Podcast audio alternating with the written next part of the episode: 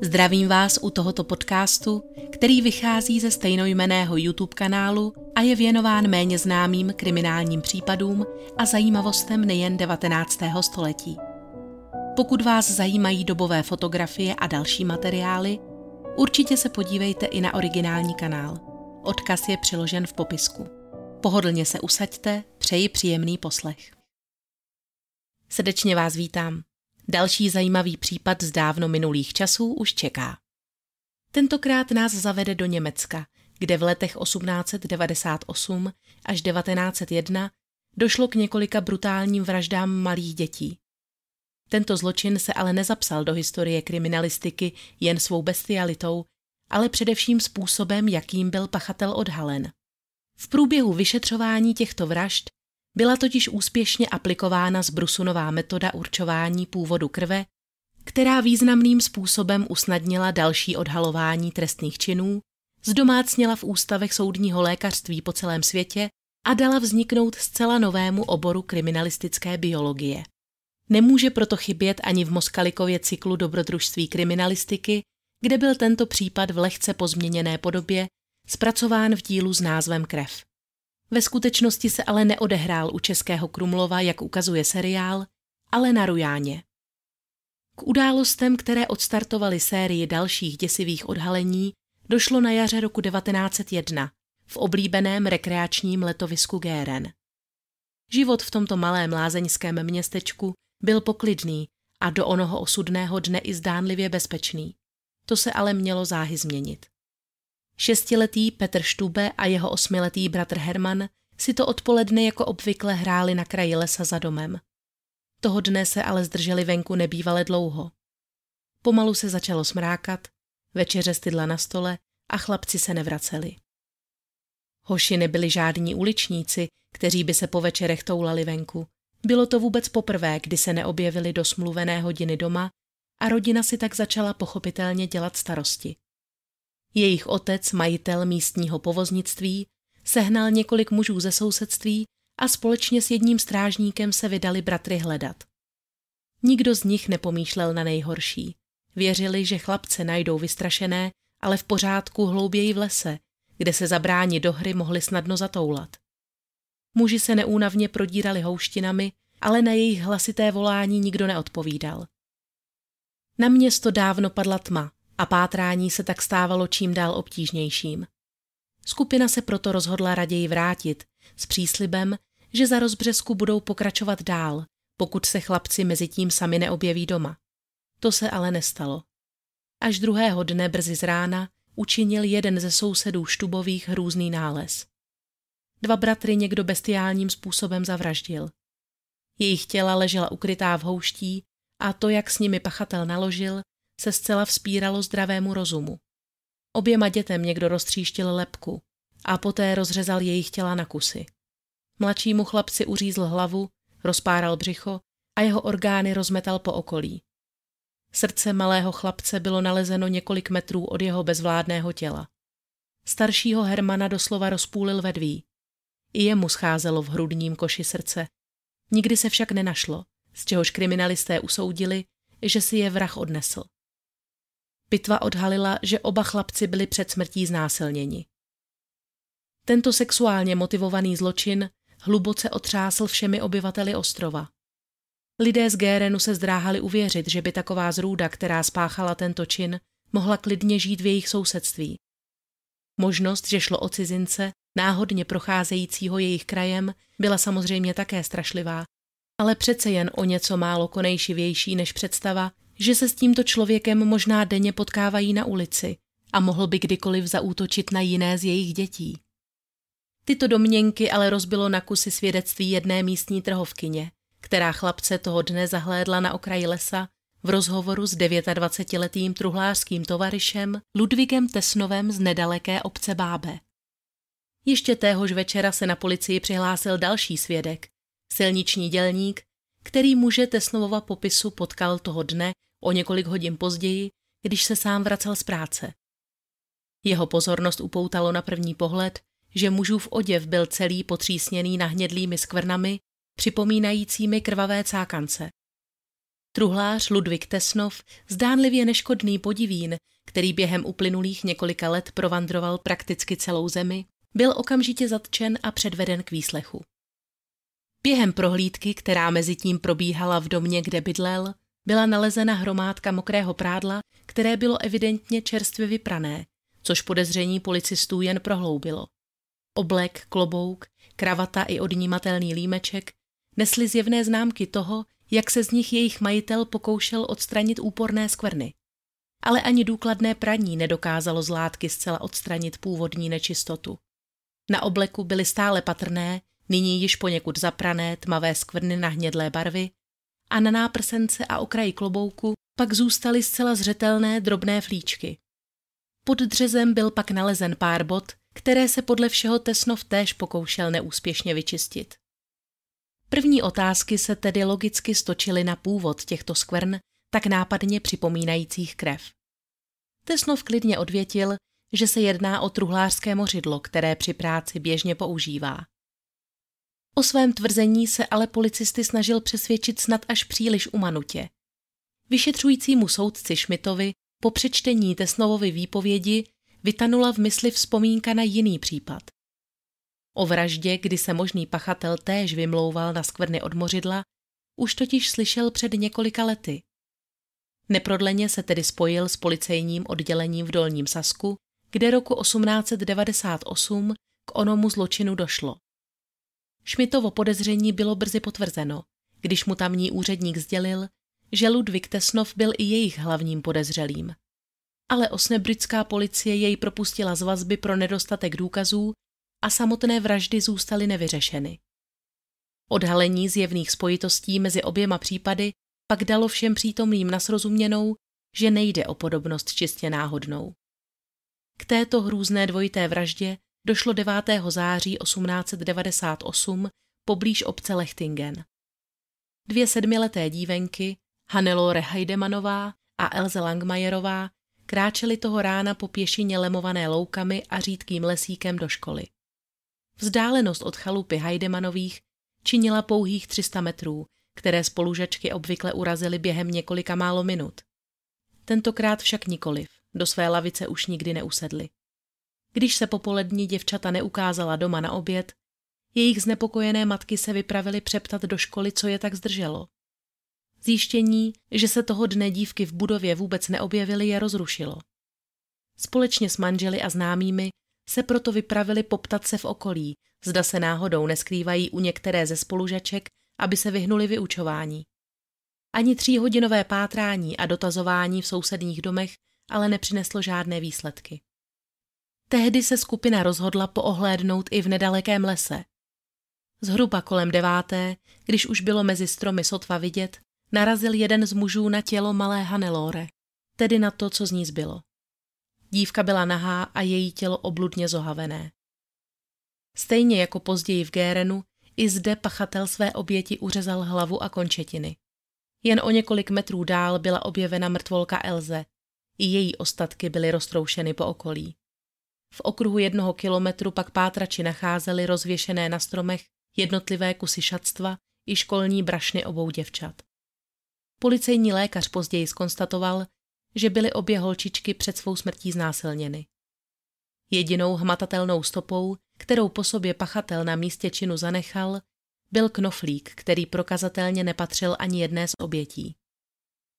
Hledat vraha mezi místními pouze podle utrženého knoflíku by vyšetřovatele příliš daleko neposunulo. Naštěstí se objevil svědek, který toho rána zahlédl vycházet z lesa muže v zakrvácených šatech. Nebyl to nikdo jiný než mladý tesařský tovariš Ludvík Tesnov.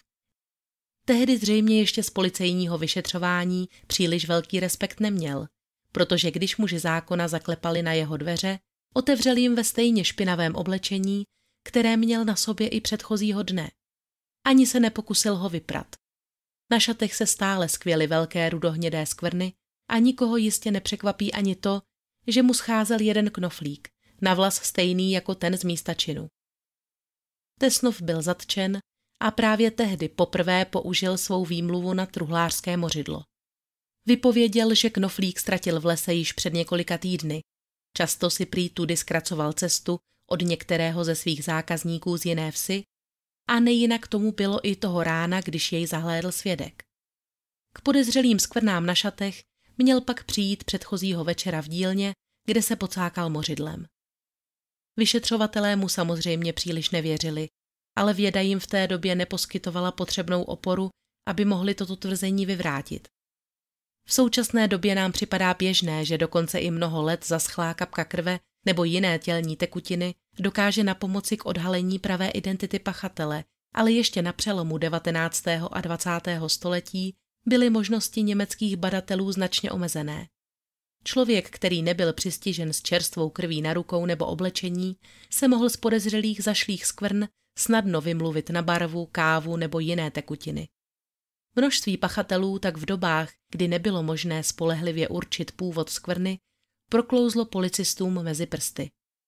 K posunu v této problematice značně přispěl krakovský lékař Ludvík Karol Teichmann Staviarský, který během svých experimentů zjistil, že smíchá se, ať už čerstvá či zaschlá krev, se směsí chloridu sodného a kyseliny octové, dochází k chemické reakci, jejímž výsledkem je tvorba charakteristických červenohnědých krystalků. Vlastnosti červeného krevního barviva vytvářet při určité chemické reakci charakteristické útvary využívali ve své praxi i další vědci, avšak jednalo se pouze o nespecifické metody, které velmi často poskytovaly falešně pozitivní výsledky a nebyly tudíž dostatečně průkazné. O další pokrok v této disciplíně se roku 1863 postaral německo-švýcarský chemik Friedrich Schönbein, který prokazoval přítomnost krve pomocí specifické enzymatické reakce. Kataláza neboli enzym obsažený v hemoglobinu disponuje tou vlastností, že urychluje rozklad peroxidu vodíku na vodu a kyslík. Pokud je tedy skvrna nebo tekutina neznámého původu testovaná za použití peroxidu vodíku, vytvoří se v případě, že jde o krev, typická bílá pěna. Ani tato metoda ale nebyla stoprocentní. Její nevýhody eliminoval nizozemský vědec Isaac van Dijn, když ve svých experimentech použil látku s vyšší stabilitou, než mají enzymy, konkrétně extrakt z jeho amerického stromu guajaku, který při kontaktu se zmíněným enzymem červených krvinek změní barvu. Přestože byly tyto metody při vyšetřování kriminálních činů koncem 19. století více či méně úspěšně používány, vyšetřovatelé stále neměli zcela vyhráno. To, že expertíza odhalila jako původce skvrny krev, ještě nemuselo nutně znamenat, že se jedná o krev lidskou. Pachateli tak stačilo vymluvit se na zabíjačku nebo třeba porcování masa, aniž by mohl toto tvrzení kdokoliv vyvrátit. A z této skutečnosti podezřelý Ludvík Tesnov také těžil. Dobře věděl, že mu policisté nemohou nic dokázat. Nakonec byl tedy na základě nedostatku důkazů propuštěn na svobodu a šetření případu ustrnulo na mrtvém bodě. Ludvík Tesnov se narodil předčasně 15. února roku 1872 jako plod zakázané lásky své 29-leté matky Emmy a jejího milence Tiberia. První dny sváděl nedonošený novorozenec boj o život, což někteří vnímali jako trest, který si žena za své cizoložství vysloužila. Její milý ale navíc daleko častěji než v Emině náruči hledal útěchu na dně láhve a ženě, která původně plánovala založit s ním novou rodinu, tak nakonec nezbylo, než pokusit se obnovit vztah se svým legitimním manželem Friedrichem. Ten sice manželce na oko odpustil, ale vobočka neochotně přijal, ale za zavřenými dveřmi dával průchod svému hněvu a oba surově byl. Svůj vztek utápěl stále častěji v kořalce a s množstvím alkoholu v krvi se samozřejmě stupňovalo i jeho násilné chování. Emma byla velmi křehká, od dívčího věku trpěla občasnými mdlobami a tyto dispozice po ní podědil i malý Ludvík. Jako dítě byl slabý, neduživý a často trpěl úpornými křečemi, k nímž se v době školní docházky připojily i občasné ztráty vědomí. Často si stěžoval na bolesti hlavy, nesnadno se učil a nedařilo se mu ve výuce držet tempo s ostatními spolužáky. Žena s ohledem na vlastní i chlapcovo zdraví se nakonec odhodlala k odvážnému kroku, opustit nefunkční vztah a pokusit se žít s chlapcem nadále sama. Ludvík se pak mohl občasně výdat alespoň se svým biologickým otcem, ale především jeho synem. tedy svým nevlastním starším bratrem Bernhardem, k němuž si brzy vytvořil poměrně úzký vztah. Bernhard byl pravým opakem svého křehkého nevlastního bratříčka. Byl to rváč a v pití zdatně sekundoval svému otci. V jedné z mnoha potyček Bernhard zabil člověka a byl odsouzen k osmi letům odnětí svobody. Svůj trest si ale v plné výši neodpikal. Po čtyřech letech, tedy v době, kdy bylo Ludvíkovi 14 let, se jeho bratr v celé oběsil, což mladého chlapce silně zasáhlo. V té době se začal utíkat ke svým zájmům, což byla především láska ke dřevu. V manipulaci s ním byl krom obyčejně zručný. Dokázal si sám vyrobit pár jednodušších kusů nábytku a toužil věnovat se tomuto řemeslu i v dospělosti. Nastoupil proto do učení k truhlářskému mistru, kde byl zpočátku velmi šťastný, ale zanedlouho se objevily problémy s mistrem i ostatními učni. Ludvík byl kvůli svým zdravotním problémům ostatním mládencům prosmích. Vše vyvrcholilo po jeho osmnáctých narozeninách. Když si jeden z učňů začal z mladého Tesnova utahovat, nazýval ho fušerem a ostudou celé rodiny a navrch jej ještě obvinil z krádeže z dílenské pokladny. Mladý muž už na tomto místě neměl co ztratit a tak se s posměváčkem pustil do pěstního souboje, během nějž několik snad až příliš tvrdých ran rozdal a jednu utržil. Nejen, že byl kvůli této potyčce okamžitě vykázán, ale zranění způsobené prudkou ránou do hlavy ještě umocnilo jeho dosavadní zdravotní obtíže. Doposud občasné bolesti hlavy se staly takřka nepřetržitými, obzvláště nad levým spánkem, a nezřídka jej z běžného provozu zcela vyřadili závratě. Přesto se zvládl vyučit u jiného mistra a po úspěšném složení mistrovské zkoušky se stal tovarišem vandrujícím po celé zemi. Později přiznal, že v té době se mu začal zjevovat jeho mrtvý bratr Bernhard. Někdy jej viděl přímo před sebou, jako by byl stále naživu, jindy mu v hlavě jen rezonoval jeho hlas. Měl pocit, že je bratr stále s ním a provází ho jako jeho rádce. Ruku v ruce s těmito přeludy šly ale i další halucinace, většinou umocněné tesnovovým pitím. Nepodařilo se mi bohužel najít žádnou fotografii, na které by byl Ludvík Tesnov zachycen, takže ohledně jeho vzezření můžeme vycházet pouze z popisů, například z toho, který vyšel v deníku Greifswalder Zeitung 7. července 1901, kde je popisován jako středně vysoký, štíhlý, tmavovlasý, s hluboce posazenýma očima. Během svého tovarišského putování vedl Ludvík nestálý život a často měnil bez zjevného důvodu zaměstnání. Tvrdil pokaždé, že jej jeho nadřízení nebo spolupracovníci rozčilují a nemůže nadále na onom místě setrvat. Přitom se vyznačoval nebývalou pracovitostí a jeho zaměstnavatelé o něm hovořili jako o velmi zručném řemeslníkovi. Tvrdil, že již několik let pracuje na plánech, podle nichž se strojí přelomový vynález, poháněný pouze vlastní energií, bez vnějšího zdroje, tedy jakési perpetuum mobile. Oč šikovnější byl Ludvík Tesnov v práci, o to nepraktičtější byl v životě soukromém. Vyznačoval se tichou povahou, plachým pohledem a opatrným úsměvem. Lidé ho znali jako toho mládence, který tráví čas nejraději sám. Když už dojde na společenské styky, drží se stranou, je zamlklý a vůči připomínkám druhých až abnormálně citlivý a nedůtklivý. V blíže neurčeném období, před rokem 1898, se zdržoval ve Wusterhausenu. Ani zde neměl problém najít si zaměstnání hned v den svého příjezdu. Když zrovna nebylo volné místo v truhlářské dílně, nastoupil Tesnov bez váhání třeba v Koželužně nebo hostinci. To byl i tento případ, kdy nastoupil za byt a stravu jako pomocná síla v jedné nálevně. Práce to byla dobrá, každý den měl teplé jídlo a spolu s ostatními spolupracovníky obývali teplé a útulné podkroví nad lokálem. Bolesti hlavy a nespavost se i nadále pokoušel tlumit alkoholem, ale zdálo se, že tato metoda přestává účinkovat. Nejen, že ho bolesti neopustily, ale po několika pivech nyní cítil, že mu hlava doslova třeští a hučí v ní jako v úle.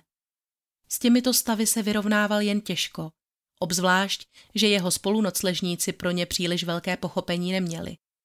Předhazovali mu, že bolesti hlavy jsou ženská záležitost a podobné zmínky a narážky mladého muže citelně zraňovaly. Brzy se stal v kolektivu kvůli svým potížím hlavním terčem posměchu. A když mu jeden z mužů foukl u stolu schválně pivní pěnu do obličeje, Tesnov ztratil trpělivost. Za vydatné podpory svého bratra Bernharda, který se mu zjevil, si na malíře počkal před hostincem a prudce ho přetáhl střešní latí přes zátylek. Po tomto incidentu si okamžitě zbalil svých pár věcí a v tichosti se přemístil do Libeku, kde si opět našel práci v místním hostinci. Nedlouho po svém příjezdu se dal u jednoho ze stolů do řeči s půvabnou mladou dámou, která se zde zastavila na oběd ve společnosti své bohaté, čerstvě ovdovělé tetičky.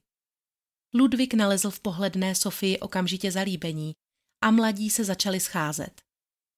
Rodina mladé dívky ovšem nechtěla o takovém nuzném nápadníkovi ani slyšet, což jen podpořilo pocit selhání, kterým Ludvík Tesnov trpěl po celý svůj život. Přesto se dívce dvořil vytrvale dál, přičemž svůj žal z neúspěšných pokusů stále častěji utápěl v kořalce. Jednoho večera, když se posilněn několika skleničkami, odhodlal vyslovit a požádat Sofii o ruku, dívka odpověděla vyhýbavě. Odvětila, že potřebuje víc času na rozmyšlenou, ale v prvé řadě by měl Ludvík popřemýšlet o svém častém a nadměrném pití. Není už prý tím pozorným a milujícím mužem, jakým byl před pár měsíci, když se poznali. Ludvík pochopil, co taková odpověď znamená, ale jen těžko se s ní smiřoval. Miloval Sofii doopravdy upřímně. Byla jedinou ženou, s níž si dokázal představit svou budoucnost a o tomto společném životě také často snil. Společně s jeho sny se postupně rozplynul i zármutek, který vystřídal pocit křivdy a vztek. Při dalším setkání se opilý muž prudce rozmáchl a roztříštil o stěnu vedle Sofíny hlavy čbánek kořalky. Nic vážného se nestalo. Na dívčinu tvář jen dopadla sprška alkoholu, ale tento nečekaný agresivní výpad ji zcela ochromil. Tesnov tehdy jen procedil mezi zuby, ať se raději okamžitě klidí, nebo to, co rozbije příště, už nebude jen džbán. Dostáváme se do onoho osudného roku 1898. Tehdy se 26-letý Tesnov pohyboval převážně po dolním Sasku. Několik měsíců se živil truhlařinou ve městě Osnabrück, kde jeho působení ale počase opět přerušilo nezřízené pití. Stihl se zde i řádně zadlužit a tak musel při svém odchodu zanechat bytné jako záruku alespoň svůj kufr s věcmi. Odtud se přesunul do sousední obce Wallenhorst, kde nastoupil u místního mistra truhláře. I zde se zapsal jako spolehlivý, schopný a rychlý řemeslník, ale sám si již v té době částečně uvědomoval, že je to jen vnější slupka, že je až příliš často sužován nezvladatelným vnitřním neklidem a nedokáže dlouho sedět, aniž by se mu neroztřásla kolena a následně i stehna. Byl také schopen si připustit, že jeho bratr je dávno mrtev a že skutečnost, že s ním komunikuje, musí být projevem nějaké duševní choroby, přesto zatím nevyhledal pomoc lékaře. Jeho bolesti hlavy se v té době stupňovaly natolik, že často prozvracel celé dny a nebyl vůbec schopen práce. Po týdnu, když dostal svou první výplatu, se rozhodl vzít peníze a vypravit se hned po obědě do 10 kilometrů vzdáleného Osnabriku, vykoupit naspět své věci. To bylo 8. září, tedy den před vraždou Hanelore a Elze.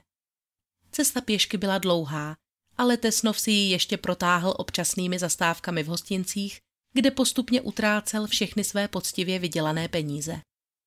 Když konečně dorazil do města, měl už jednu kapsu prázdnou a druhou vysypanou a množství alkoholu se nepěkně podepsalo na jeho výzoru i chování. Dvě dámy, s nimiž se na cestě krátce setkal, později vypověděli, že je poděsil jeho divoký zjev a hrubé chování. Před domem své bývalé bytné se objevil až kolem deváté večer. Tou dobou už se jen sotva držel na nohou. Peníze propil a neměl tedy, že něco nabídnout, přesto se vytrvale dožadoval na vrácení svých věcí. Ta ho pochopitelně odmítla vpustit dovnitř a tak ještě dlouho bezcílně postával před domem, nadával jako špaček a občas si zhluboka přihnul z láhve, kterou si přinesl sebou. V noci ho objevil noční hlídač, jak tvrdě spí na lavičce a dvakrát ho vzbudil. Od té chvíle nemáme o Tesnovově dalším pohybu žádné zprávy. Zřejmě se ale ještě v noci vydal na cestu domů, protože ráno se na lesní pěšině vedoucí do Lechtingenu střetl s oběma školačkami. Ve dvě hodiny odpoledne, tedy dávno poté, co byl čin dokonán, se objevil v podniku ve Valenhorstu, kde upoutal pozornost hostinské svým prapodivným chováním. Byl zjevně velmi rozrušený, zároveň ale jakoby pohroužený sám do sebe. Neustále vrtěl hlavou a chvílemi se nepřítomně usmíval. Žena posléze vypověděla, že na ní působil dojmem vážně duševně narušeného člověka. Další zprávy o jeho pohybu se datují do roku 1901, kdy koncem ledna nastoupil u tesařského mistra ve Stavenhagenu. A i zde se odvíjel obvyklý scénář. Zaměstnavatel byl s Ludvikovou prácí velmi spokojen, ale muž se jednoho večera příšerně opil, následujícího dne ráno mu oznámil, že odchází a až do večera pokračoval ve své spanilé jízdě. V noci se po svém zvyku toulal po okolí, až nakonec spočinul v lese, kde na lůžku z nalámaných větví tvrdě usnul. Když se ráno, stále ještě otupělý z dvoudenního popíjení, vypotácel z křoví na lesní pěšinu, vedoucí do vedlejší obce, spatřil v dálce neznámou mladou ženu, která kráčí jeho směrem. Tesnov se potichu ukryl do houští, počkal, až se žena přiblíží a v tu chvíli na ní zaútočil. Popadl ji ze zadu pod krkem, strhl na zem a pokusil se jí přiškrtit vlastním šátkem. Jedním jeho cípem přitom dívce zacpal ústa, ale jí se naštěstí podařilo látku vyplivnout a začala splna hrdla křičet. Útočník se proto raději stáhl a urychleně zmizel v lese. Následujícího dne si jako tradičně zbalil své věci a odjel. Tentokrát až na 100 kilometrů vzdálený ostrov Rujána. Zde se krátce usadil v obci Sagard a poprvé se také rozhodl vyhledat lékařskou pomoc stran svých přetrvávajících zdravotních obtíží. Ludvík hovořil s lékařem o své anamnéze otevřeně, avšak jednu poměrně důležitou informaci, totiž že výdá svého mrtvého bratra, úmyslně zatajil. I během tohoto vyšetření byl totiž Bernhardův přelud přítomen a důrazně Ludviga varoval, aby se nikomu se svými obtížemi nesvěřoval, jinak ho opustí na dobro. Tehdy došlo k náhlé změně v pacientově chování a nenadále rozrušený muž přímo v ordinaci omdlel. Lékař byl ohledně jeho diagnózy poněkud bezradný. Dospěl k tomu, že muž nemá zřejmě dostatečnou výživu a špatně spí, z čehož plynou jeho bolesti hlavy a celková slabost. V té době nevážil Ludvík Tesnov ani 60 kg. Bylo mu proto doporučeno, aby si poctivě zapisoval vše, co během dne snědl a vypil a dostal předpis na prášky na spaní, kterému následně lékárník speciálně namíchal podle lékařových pokynů. Nezdálo se ale, že by tento medicament pomohl mladému muži k pokojnějšímu spánku. Naopak. Byl po něm až nebývale živý a rozrušený. Mezi sousedy byl poměrně oblíbený. Vnímali ho jako pracovitého, obratného a tichého mladíka, do okamžiku, než znovu sáhl po sklence. Když se jednoho sobotního večera slavila v domě jeho nadřízeného svatba, Ludvík to po svém zvyku přehnal s pitím a kolem jedenácté večer se vytratil neznámo kam. Sousedé ho marně hledali. Objevil se až následujícího dne večer, kdy se pouze zastavil v domě pro své věci a bez vysvětlení opustil zaměstnání i Sagard. Toho rána našel jeden z místních statkářů, vyburcován hlasitým štěkotem ovčáckého psa, na svém pozemku učiněnou spoušť. Někdo zmasakroval jeho malé stádo ovcí. Některé byly usmrceny bodnutím do krku, jiné byly zaživa vyvrženy a jejich vnitřnosti pachatel rozházel po celé ohradě. Dalším zřejmě zaživa uřezal nohy. Nešťastný muž jen letmo zahlédl, jak kdo si prchá od jeho statku směrem k lesu. Nikoho nenapadlo spojovat si tento barbarský čin s osobou plachého truhlářského tovaryše, o němž dosud nemohl nikdo říci jediného křivého slova. Ten se mezi tím přesouval dál, až zakotvil v obci Bábe nedaleko Gérenu. To bylo zhruba v polovině června roku 1901. I zde ho jeho noví sousedé popisovali jako člověka tichého, zdvořilého a skromného, který se neštítí práce a vyniká krom obyčejnou zručností. Ke konci měsíce je ale tento nemluva překvapil. Toho dne byl nebývale veselý, hovorný a družný. Příčinou jeho dobré nálady bylo zřejmě to, že po dlouhé době nepocitoval ten den bolesti hlavy a alkohol, který si dopřával v řádné míře již od rána a na večer už se u svého domácího objevil na mol opilý. Druhého dne nebyl schopen ráno včas vstát a v dílně se vůbec neobjevil. Tvrdil, že ho znovu bolí hlava a tak se toho dne na místo práce oblékl do svátečních šatů a vyrazil ven. Procházka na čerstvém vzduchu ale neměla dlouhého trvání. Nohy jej sami nesly do nejbližší hospody v Gérenu, kde na něj, jak se zdálo, přetékající půl litry a sklenky kořalky už vysloveně čekali. O pár hodin později byl viděn, jak si na pěšině povídá s chlapci štubovými. Znovu byl Tesnov zahlédnut až pozdě odpoledne, když vycházel z lesa v zakrvácených šatech. Tu noc se do pronajatého příbytku ani nevrátil. Přečkal jí venku. Následujícího dne se dlouze procházel a teprve potom se vrátil do svého pokoje. Nyní, když byl Ludvík Tesnov opět zatržen a policisté odhalili, že byl již dříve podezřelý z podobně bestiálního činu, měli ohledně jeho viny jasno. Zpráva o zatčení tohoto muže se rychle rozšířila po celé zemi a v den jeho transportu do vazební věznice již čekal kolem vlaku hlouček rozuřených občanů, provolávajících hesla jako zapte toho vraha dětí nebo povězte to prase. Policisté měli plné ruce práce, aby zamezili fyzickým útokům na zatčeného. Ten byl očividně zcela dezorientován, jako by vůbec nevěděl, co se kolem něj děje. Jen tupě následoval pokyny členů své eskorty.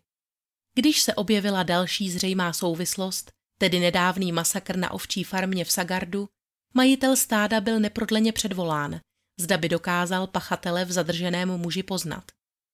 Jistý si být samozřejmě nemohl. Zahlédl prchajícího jen na malou chvíli a z dálky. Přesto byl přesvědčen, že v něm podle jistých specifik v jeho pohybech a chůzi Tesnova poznává. Ten byl mezitím umístěn na pozorování v sanatoriu v Ikominde.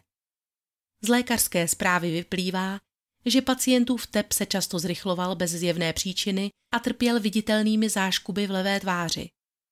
Během výslechů se i nadále držel své verze, že skvrny na jeho svátečním oblečení rozhodně nezanechala krev, ale mořidlo, on žádné dítě nezabil a na ovčí farmě nikdy nebyl.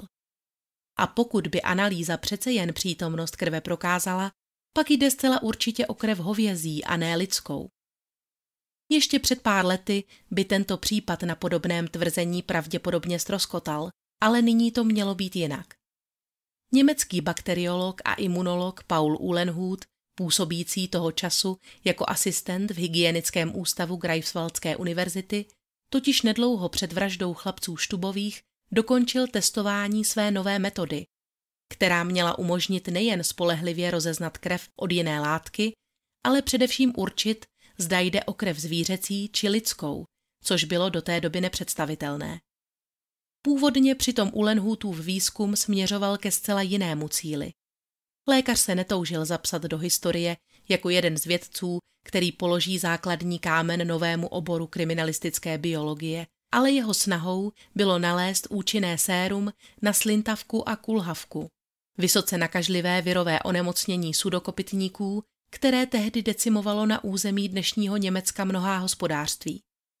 Ztráty byly tak obrovské, že roku 1893 dokonce tehdejší ministr zemědělství vypsal peněžitou odměnu pro toho, kdo příčinu nemoci objeví. Paul Ulenhut byl jedním z těch, kteří chtěli nejen odhalit příčinu, ale především objevit způsob, jak chorobu efektivně léčit. Na počátku stál pokus, při němž vědec aplikoval do králičí krve krev slepičí. Vyextrahované sérum z králičí krve následně smíchal s vaječným bílkem a pozoroval, jak se původní vaječné proteiny v roztoku srážejí a oddělují. Na základě těchto zjištění pokračoval v testech s krví lidskou. Tento test je založený na reakci antigenů v lidské krvi se specifickými protilátkami krevního séra zvířete. Imunizací zvířete, v tomto případě králíka, vzniká tzv. antisérum, které po smísení s druhově schodnou protilátkou reaguje vznikem bělavého precipitátu či zákalu. Zjednodušeně řečeno, jak jsem to jako laik pochopila já, ve zkumavce se smísí vzorek krve, v tomto případě vyextrahované ze skvrn na šatech a rozpuštěné ve fyziologickém roztoku, s antisérem neboli tekutinou vzniklou po vysrážení plné krve obsahující příslušné protilátky a pokud je zkoumaná krev lidská, objeví se při chemické reakci bílá sraženina. Místní státní zástupce Ernst Hipschmann se dočetl o Uhlenhutově studii v magazínu Deutsche Medizinische Wachenschrift a neprodleně se proto spojil s vyšetřujícím soudcem, aby projednali možné lékařovo zapojení do případu. Žádost, aby byl pověřen provedením forenzních testů šatstva a obuvy nalezených v domě podezřelého svou novou, dosud neprověřenou metodou, byla naštěstí schválena a na přelomu července a srpna roku 1901 obdržel Paul Ulenhut ve své laboratoři dva balíky. Jeden obsahoval oblečení, ve druhém byl skrvavený kámen nalezený v lese poblíž částí těl obou chlapců. Samotné testování netrvalo ani týden. 5. srpna už předkládal Ulenhut vyšetřovatelům svoji závěrečnou zprávu, v níž stálo, že kámen je jednoznačně potřísněn lidskou krví. Ke stejnému závěru došel i v případě Tesnovova oblečení. Některé skvrny sice skutečně pocházely od barvy, ale drtivá většina z nich byla pozůstatkem krve lidské. Nalezeny byly také stopy krve jehněčí. V létě roku 1902 stanul Tesnov před soudem v Greifswaldu, kde profesor Ulenhut znovu demonstroval výsledky svého testování. Prokázal nadevší pochybnost přítomnost lidské krve v šesti skvrnách na vestě, v jedné na košili a čtyřech na klobouku. Od 8. září následujícího roku se Ulenhutova metoda diferenciálně diagnostického průkazu lidské krve oficiálně zařadila mezi soudně ověřené důkazní metody a byla úspěšně používána až do roku 1958, kdy ji vystřídali modernější technologie. Ale zpátky k samotnému procesu. Během těchto deseti dnů, kdy měla porota o osudu tohoto vraha rozhodnout, vystoupilo celkem šest expertů z oboru psychiatrie, kteří se měli vyjádřit k jeho duševnímu zdraví. Tajný rada doktor Knecht přednesl při soudním přelíčení svůj znalecký posudek, podle něhož se Tesnov velmi pravděpodobně dopustil svých zločinů ve stavu změněného vědomí způsobeném epilepsií. Odborníci Aschaffenburg, Kortum a Westphal se připojili s přesvědčením, že Tesnov je sužován duševní chorobou a v době spáchání těchto činů nebyl schopen domýšlet důsledky svého jednání. Bojm pak považoval obžalovaného za sadistu se sníženou příčetností. Ten, jehož se celý případ týkal především, k tomu uvedl, že po vyslechnutí všech svědků by se i on sám ocitl na pochybách a předpokládal, že je pachatelem. Nicméně si je jist, že žádný z činů, které jsou mu přisuzovány, nespáchal. I navzdory všem posudkům, které se více méně shodovaly na tom, že muž jednal v nepříčetném stavu, byl nakonec odsouzen k trestu smrti a za škodu způsobenou statkáři ke dvěma letům vězení. Tesnov se proti rozsudku na místě odvolal, ale jeho žádost byla později zamítnuta. Do vykonání rozsudku se trvával ve vazbě v Greifswaldu, kde byl i nadále podrobován důkladnému zkoumání lékařů. V dochovaných materiálech, kde doktor Knecht popisuje pacientův stav, se můžeme dočíst například toto, cituji.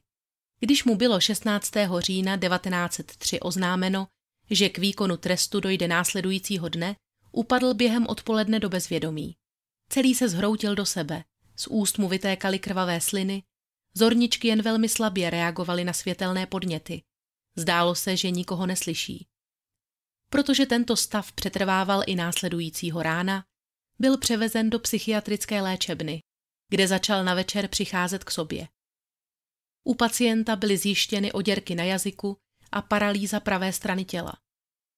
Uvedl, že ve vzduchu zaslechl sičivý zvuk a uviděl šupinatou příšeru s drápy a ohnivým chřtánem, jak se na něj vrhá. Po dvou dnech záchvat, který všichni považovali za epileptický, skončil.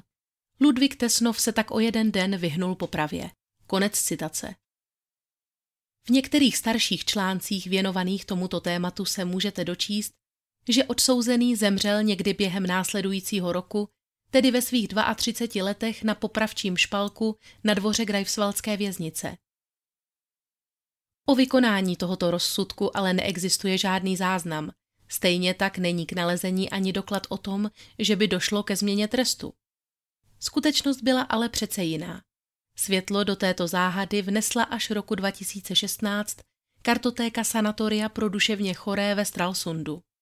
Při procházení starých záznamů byla mezi jinými objevena již citovaná zpráva doktora Knechta, z níž vyplynulo, že Tesnovův rozsudek byl nakonec změněn na doživotí a muž byl s ohledem na svůj duševní stav umístěn právě do tohoto psychiatrického zařízení. Dochované materiály nám také umožňují nahlédnout do mysli tohoto muže, který v mnoha rozhovorech hovořil s lékaři otevřeně o tom, co policistům nikdy nepřiznal. Otazné samozřejmě je, nakolik byla jeho výpověď upřímná, ale víme, že jeho ošetřující lékaři jeho slovům věřili. Přiznal, že toho zářijového rána potkal na cestě z Lechtingenu dvě děvčata, ale neskřivil jim prý jediný vlas. Naopak se je snažil zachránit před hrozícím nebezpečím. Uvedl, že hned jak je uviděl, uvědomil si, že na ně na cestě číhá hrozivý netvor, který by jim mohl ohavně ublížit. Přikročil proto k ním, zeptal se, kam mají namířeno a upozornil je na blížící se nebezpečí.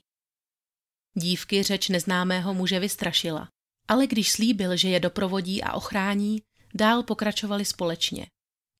Tedy ještě s Bernhardem, kterého samozřejmě nemohla ani jedna z dívek vidět a jehož přítomnost si Tesnov nechával pro sebe. V jedné chvíli zaznamenal, že se netvor přibližuje a nenápadně se za bratrem plíží. Když zaútočil, vše se odehrálo v tak rychlém sledu, že Tesnov vůbec nechápal, co se děje. Vidí, že jedna dívka má v hlavě velkou díru. Vidí kosti a krev, i to, jak se snaží z posledních sil odplazit pryč, ale netvor ji drží. V tom se do celé věci vkládá Bernhard, ale ne tak, jak by jeho bratr očekával. Vezme nůž a přeřízne druhému děvčátku páteř. Ludvík se ho snaží zastavit, ale je příliš pozdě. I tahle dívenka má na hlavě velkou ránu. Nakonec se tedy alespoň pokusí zachránit, co se dá. Zamýšlel zahrabat obě těla v lese, aby se k ním netvoriš nemohl dostat. Náhle ale ztratil rovnováhu a upadl a jen matně si uvědomoval, že má mokré šaty a ruce. Z tohoto stavu se údajně probral až v pokoji ve Wallenhorstu, kde si pokoušel smít nečistotu z rukou. Když mu policisté později ukázali fotografie částí dětských těl, vzpomněl si, že je už někde viděl, ale za žádnou cenu by nedokázal říci, kdy a kde to bylo.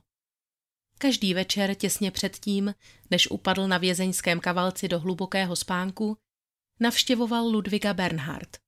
Když vězeň bratra požádal, aby mu prozradil pravdu o tom, co se stalo, Bernhard bez okolků přiznal, že dívky zabil. Nabádal také Ludviga, aby se hlavně dobře vyspal.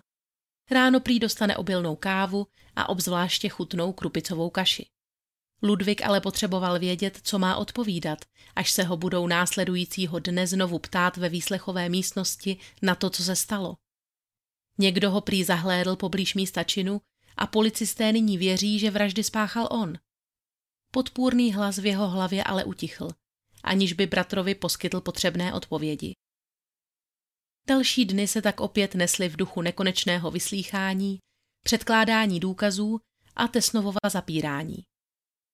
Když mu dozorce přinesl po několika dnech docely jeho osobní věci a oznámil, že bude propuštěn na svobodu, byl Ludvík upřímně zaskočen.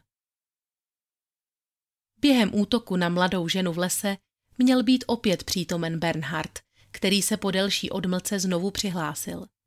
Žena se mu prý pranic nelíbila, proto rozhodl, aby se ukryli za nejbližším keřem, než přejde kolem. Jenže přízrak zesnulého bratra se i tentokrát zachoval nepředloženě a na procházející ženu v nestřeženém okamžiku zaútočil. I v červnu dělal bratr Ludvigovi společnost, když se ten zcela opilý dopotácel na pastvinu, kde se pokojně pásly ovce. Všiml si, že zvířata obklopuje jakási zvláštní světelná aura a ptal se Bernharda, co o tom smýšlí, jestli to světlo vychází z jejich nitra, nebo je to jen přelud. Rozhodl se přijít věci na kloup a první ovečce, která mu nic netušíc vyšla vstříc, rozpáral břicho. Krev neviděl, jen jasnou záři vycházející z jejich útrop. Provedl to proto znovu a znovu, ale obraz se nezměnil. Po krátkém rozhovoru s Bernhardem dospěl k závěru, že s ním opravdu není něco v pořádku a měl by neprodleně znovu navštívit lékaře. V následujících dnech se jeho stav rapidně zhoršil. Bolesti hlavy byly tak úporné a silné, že pro jistotu ani nevycházel z permanentního stavu opilosti. V těch skromných okamžicích střízlivé mysli se cítil ve vlastním těle tak zle, že by nejraději uprchl někam daleko. Od všech a od všeho, kde by jeho fyzická schránka zcela přestala existovat. Toho dne, když se vracel z místního hostince, opět na mol opilý, potkal dva chlapce, kteří podél lesní cesty sbírali borůvky. Tehdy si Ludvík opět všiml netvora, jak se k ním tiše krade pod rostem. Bernhard ho varuje, aby rychle něco udělal, ale to už šelma zarývá své spáry do zad obou hochů. Bernhard najednou v ruce drží velký kámen a udeří s ním jedno z dětí do hlavy a druhé do zad. Netvor zatím útočí, znovu a znovu zatíná drápy a zahryzává se hluboko do masa dětem i Ludvigovi, který neví, co udělat. Bernhard nazývá bratra s babělcem a podává mu nůž. Následně oba bratři těla dětí rozřezají, i když se takové jednání Ludvigovi hnusí, ale má strach, že pokud by se bratrovi postavil na odpor, mohl by dopadnout ještě hůř. Poté se jeho vzpomínky začaly rozpadat.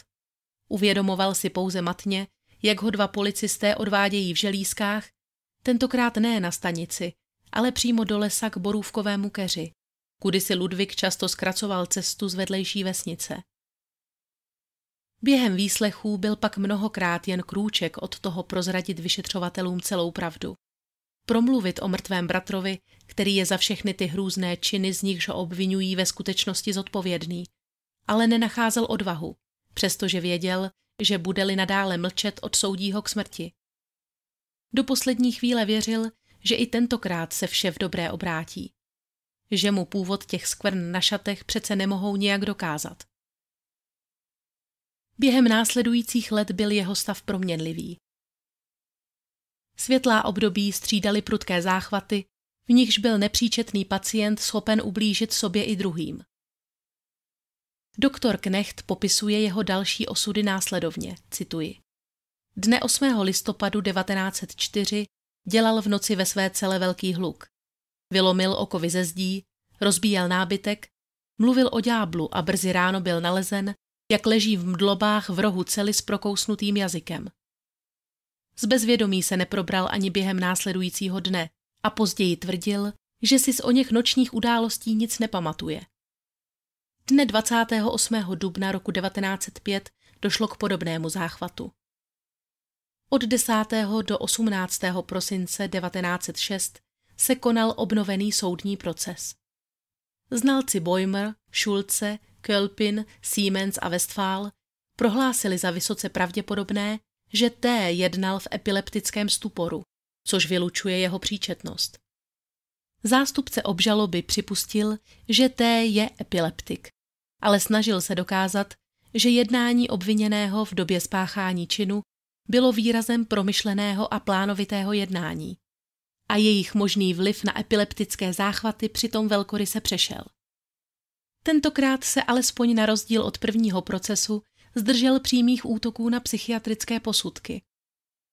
Ludvík Tesnov byl na návrh státního zástupce znovu odsouzen k trestu smrti. Tento verdikt v sobě skrývá mnohá ponaučení. Především ukazuje, že ani vzdělaní a uznávaní právníci nemají pochopení pro zcela běžné formy duševních poruch. Z psychiatrického hlediska totiž případ Tesnov nenabízí mnoho pozoruhodného. Poukazuje na to, jak naléhavá je potřeba dovzdělat právníky v této oblasti a jak my, psychiatři, musíme usilovat o probuzení a oživení zájmu o duševní nemoci v těchto kruzích tím, že se spojíme se zástupci justice v soudně psychiatrických združeních. Poukazuje však také na důležitost zvýšení bezpečnosti v péči o nepříčetné zločince, která je nyní na mnoha místech nedostatečná. Neboť v tomto případě nepochybně stála za rozhodnutím poroty právě obava, zda by bylo umístění pachatele v psychiatrickém zařízení dostatečně bezpečné.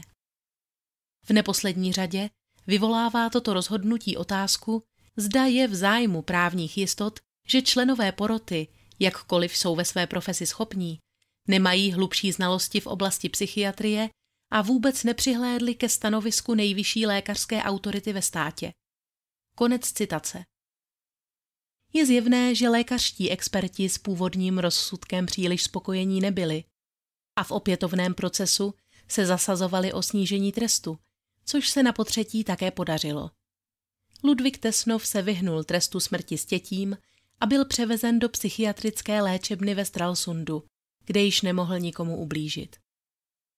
Názory na duševní stav tohoto muže a motivaci jeho činů se dodnes různí. Někteří jej považují za sadistu s pedofilními sklony, který se historkou o přeludech pouze pokoušel zbavit odpovědnosti za své činy a dokázal svůj stav předstírat tak dobře, že zmátl i věhlasné lékařské kapacity té doby. Jiní se domnívají, že trpěl rozvinutou duševní poruchou a za své jednání zodpovědný nebyl. Objevuje se také názor, že přeludy mohl mít na svědomí alkohol a v kombinaci s vrozenou zdravotní indispozicí zafungovat jako spouštěč jinak potlačovaných potřeb. Personál sanatoria pro duševně choré měl nicméně dostatek času na zkoumání všech těchto alternativ. Dlouhých 35 let. Po nesčetných pokusech o jeho léčbu byl Tesnov ve svých 67 letech označen za nevyléčitelného a podle magazínu Spiegel pak měl být popraven kdesi v lesích poblíž dnešního Gdaňsku střelou do týla. Tento případ, stejně jako mnohé další, není jen smutným schrnutím tragických lidských příběhů, ale umožňuje nám uvědomit si ten neuvěřitelný a obdivuhodný vývoj v oblasti forenzních věd, který kriminalistům v dnešní době ten boj se zločinem znatelně usnadňuje.